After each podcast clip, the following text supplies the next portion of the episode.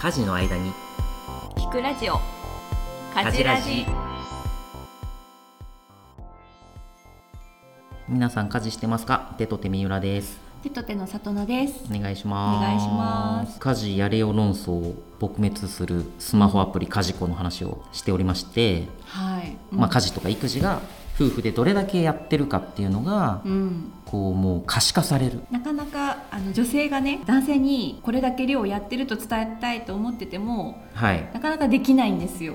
いやほんとそそうう分かんないもんね家事ってさう、ん見てないとうん見られてないとうん綺麗になってることに気づかないもんねできない人そうだよねあのお掃除って綺麗な状態が当たり前だと思ってるからそうですね本当そう本当にそうですねあの公衆トイレもさ綺麗な状態が当たり前だと思っちゃってるから確かに羽田空港のトイレみたいにさ勝手に綺麗になると思ってるんだあんだけそうそうそうでも誰かが掃除してくれてるか誰からやってるもん綺麗な状態を保ててるわけで家庭においてはそれが母親がメインってそうですねになってるってことですよ平均ね。的な日本人の家族だと、今そうなっているっていうところが問題うん、かじらになのでこれやっぱりポイントで明確になるとどちらかというと多くの場合今女性側がうん、助かるというかうんうんうんうんうんと思うのねそうそうそうこれだけ私はやってるんだよってことを旦那さんに伝えられるそうそうそうのがメリットなそうのかそうなそう一方でこのアプリを使っていくと多くの場合は、うんその旦那さん男性側がうんポイント低くなるわけですよそうなんですよ、でうん、これゴールとしてはさ、まあ、うん家事ラジ的なテーマで言うと、まあ、男性側も、うんまあ、家事育児っていうものにうん参加して、まあ、行かなきゃいけない時代だよねみたいなことをずっと言っているので、うんもしこのアプリをね導入して妻がこんなポイント貯めているとうんうんうんなった時に、自分は全然できてないみたいなことたまがらないよねうん、分かるし、うんこうランキングとかも出るから万年2位なんですよ多 分もうずっと2位なの永え遠だってにこれ2人しかいないよね、子供とか多分入れられるのだかああそうなんだらいろんな人まあ分かんないよいろんな人を入れられる仕組みにはなってるの子で。供にも越される可能性もある、残される可能性もあるるわけそこのなんか男性がもうやるモチベーションみたいなことが結構ないんじゃないかなみたいな、そうずっと勉強できないと、うんあの勉強へのやる気がうん、湧かなくなっちゃうこと同じでそうなんですよ多ね分家事のポイントが低いと、うんあもう自分はできないんだなみたいなうんうん感じうんでうん思っちゃうよね男性もね。だからさそこのじゃあどうやって男性をねうん、こうモチベーションを上げていくかみたいな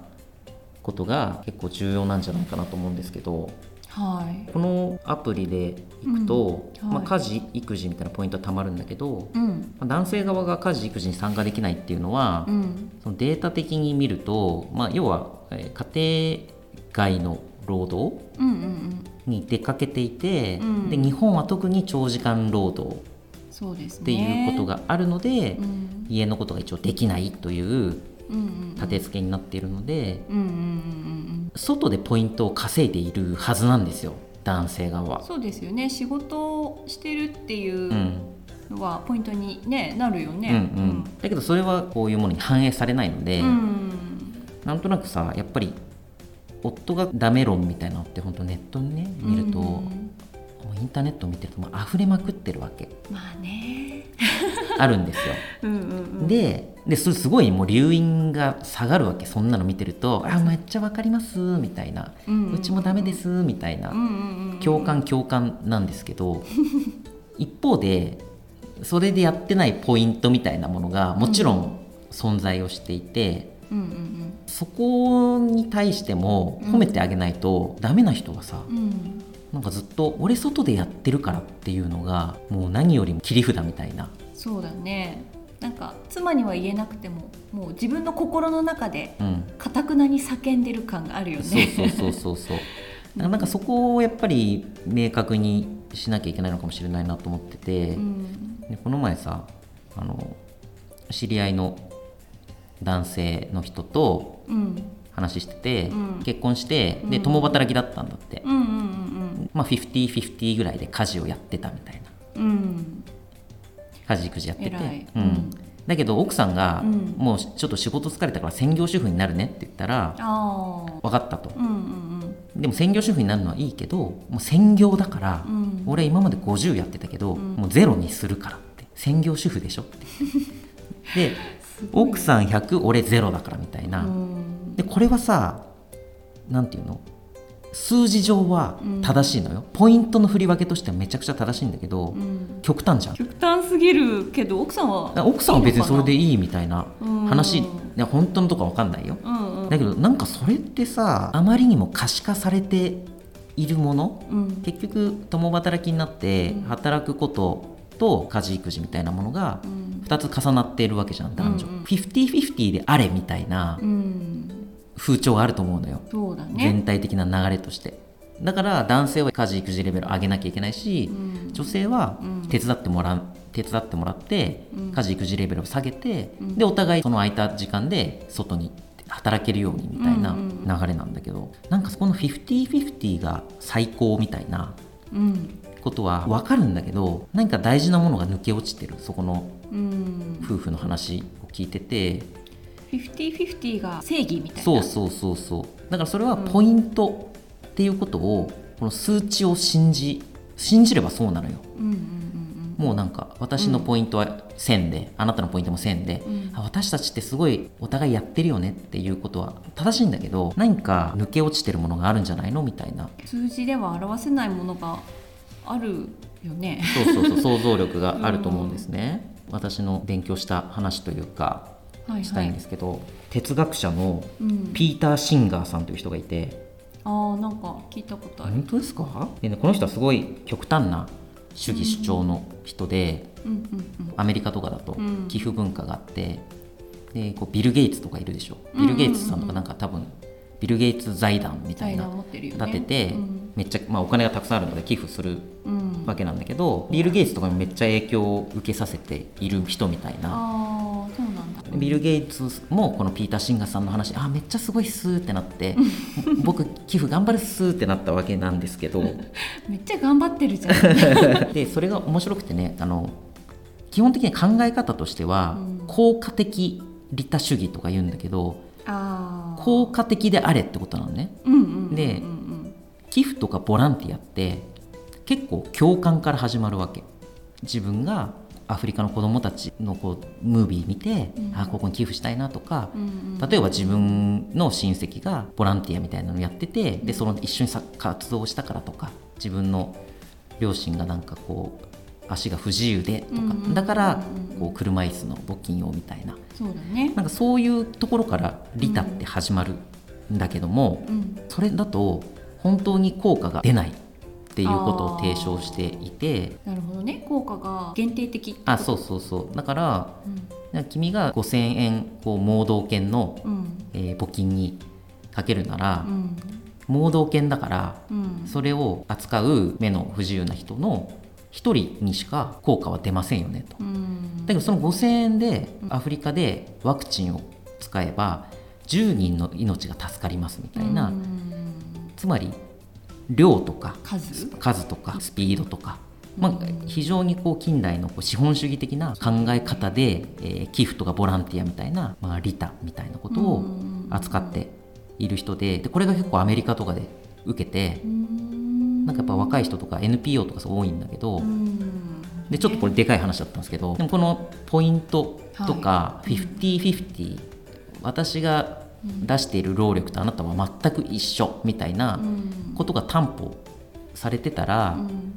いやいいのかとやっぱその数字だけじゃさ見れないところが抜け落ちるところがたくさんあるでしょそうだねボランティアにしても多い数を救えればいいのかっていうそうそうそうそうそういうところの論点はちょっとね抜けてるようね。ん、だからもちろん数字的には幸福を最大化するみたいなことをああこう心情としているね流れを組んでるんだけどだから最大化すればいいのっていうところがあってうんうん一方で弱い人がそこには入れなかったりその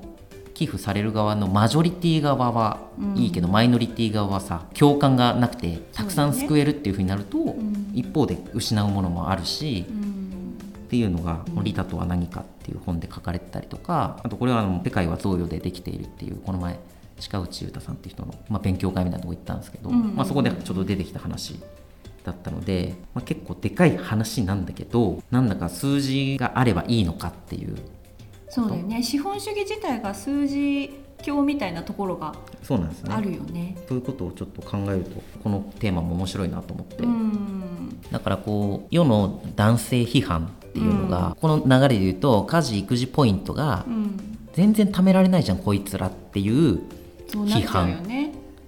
で特に女性は今働くようになってうん家事育児ポイントも貯めるしうん外でしかも働いてさ、うんうんもう短い時間でもうめちゃくちゃ生産効率上げて頑張って、うんヘトヘトでさ帰ってきた保育園行ってみたいないや本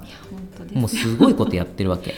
すごいよねでそうなもんでやすらざるを得ないっていう状況に追い込まれるから、うんまあできるんそうそうそうだそう、よね。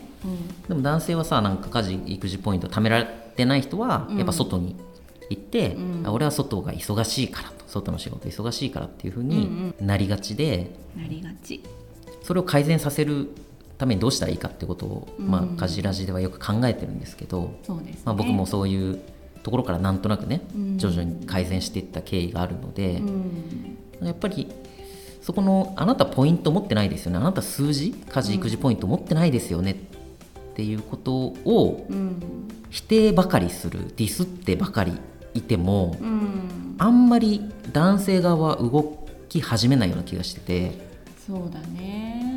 数字の裏に隠れているうん実は男性側も外では違うポイントをうんある程度稼いではうんうんきているわけでそうですよね。なんかそこを認めてあげるみたいなうんことがまず第一歩うんなのかもしれないよねどうしてもその外でのポイントっていうのはう、んまあ、日本の平均の男女の給与で言ったら男性の方が高いのでう、んまあ多くの場合はうん男性の方が高い、まあ、まず女性の方がね時短とかになっちゃったら低くなっちゃうしだからそこの構造がもうあんま良くないわ男性は外でうんポイント稼いでるって思っちゃう慢心というか慢心慢心がありますよねだからお互いポイントの裏にある想像力をうんちゃんと汲み取っうて、んなんかあったかい言葉かけようよとねぎらおうよってもう結局ねぎらいだわ、うんそうだようんね。そういうことなんですかねうんねぎらいをかけていきましょう。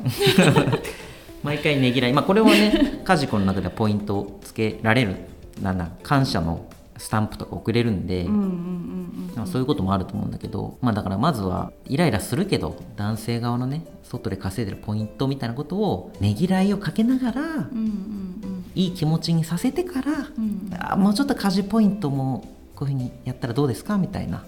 話うをん提案するのがいいのかもね。うん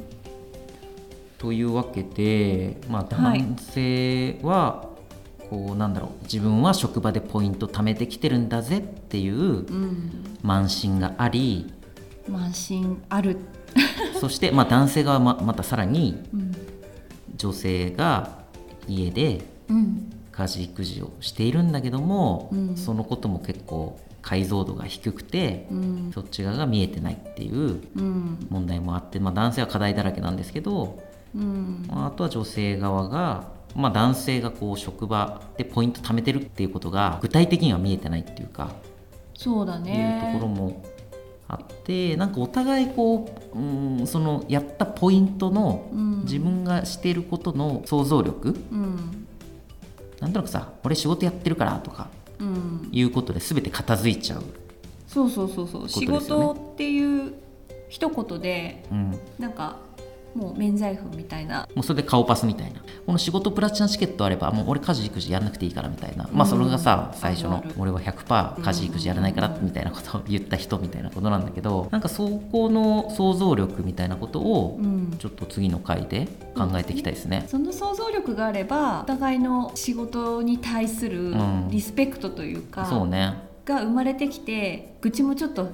減るかも。そうそうそうそう、うんリスペクト生まれたらいつも100やるところ50しかできてない時にう、ん、なんで50できなかったのかなっていうふうに思そうそううそうそう思えるというかそれができなかったことばっか否定するんじゃなくて、うんなんかそこをちょっとね考えたいねそうですね